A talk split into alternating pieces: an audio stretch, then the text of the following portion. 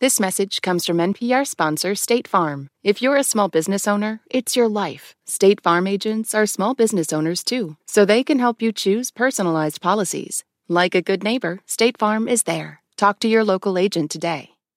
The United States and its allies have made Russia the most sanctioned country in the world, and caught in the economic crossfire are foreign investors. The value of their holdings has plummeted. Russia's stock market remains closed. So, as NPR's David Gura reports, unloading investments is proving to be a real challenge. Over the four decades or so Ferrill Roll has been a professional investor, he's developed a strong tolerance for risk. But two of the portfolios he manages for the firm Harding Loevner include shares of Russian companies, and Russia's invasion of Ukraine caught him off guard. A gut punch. I mean, where uh, some of our portfolios have lost significant capital for our clients, and that always hurts. Even if you're not someone who's invested in individual Russian companies, you may have skin in the game. Russian energy giant Lukoil, for instance, is part of international and emerging markets funds. Shares are in pension funds. The financial services firm Morningstar estimates U.S. funds had around $70 billion worth of exposure to Russian stocks and bonds before the war started. When the invasion happened, Russia's currency cratered, and a ruble is now worth less than one cent. Meanwhile, Russian stocks tanked, and Moscow responded by closing its markets.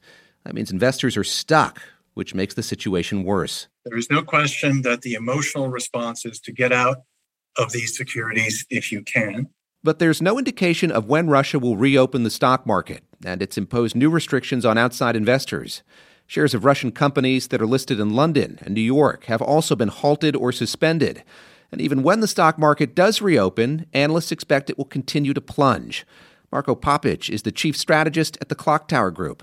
I mean, it's basically impossible to actually liquidate positions. But what you do is you basically write them down to zero. And, you know, you expect that you will take a, a pretty significant hit on that exposure. Harding Loevner has valued its Russian holdings at zero.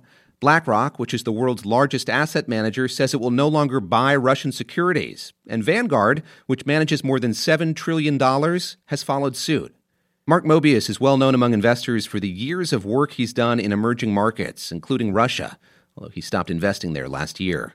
Mobius is sympathetic to portfolio managers who are trying to navigate this turmoil. You know, my advice was uh, hang on and hope for the best because there's no way you can sell and get the money out. And that describes what Ferrill Roll is doing. He's hanging on. In a note to investors after the war began, Roll admits that he should have taken President Biden's warning about the potential for a Russian invasion of Ukraine more seriously. But he's trying not to dwell on that. Like many investors, Roll also thinks about how difficult it is to predict the future. He says he's come to regret hasty decisions he's made in the past, like selling stocks after the Hong Kong handover. And even though Roll and his colleagues have valued their Russian holdings at zero, they don't consider them worthless yet. We think these are very strong companies that are under extreme pressure. Roll invested in Lukoil, which is down 92% year to date. And Yandex, Russia's answer to Google, is down almost 70%. And even though it's kind of hard to imagine right now, one day there may be investors who will see that as a buying opportunity. David Gura, NPR News, New York.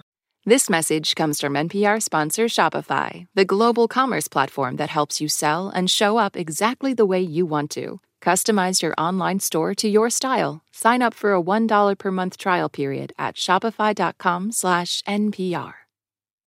This advertisement comes from our paid sponsor Fundrise. High interest rates mean that real estate assets are available at a discount compared to previous valuations. The Fundrise flagship fund plans to expand its billion dollar real estate portfolio over the next few months. Add the Fundrise flagship fund to your portfolio at fundrise.com/npr. Carefully consider the investment objectives, risks, charges, and expenses of the fund before investing. Read the prospectus at fundrise.com/flagship. Okay, close your eyes for a second.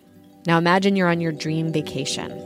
No work calls to answer, no text messages to respond to, just your suitcase and an opportunity. The opportunity to just take yourself out of your routine and travel deeper.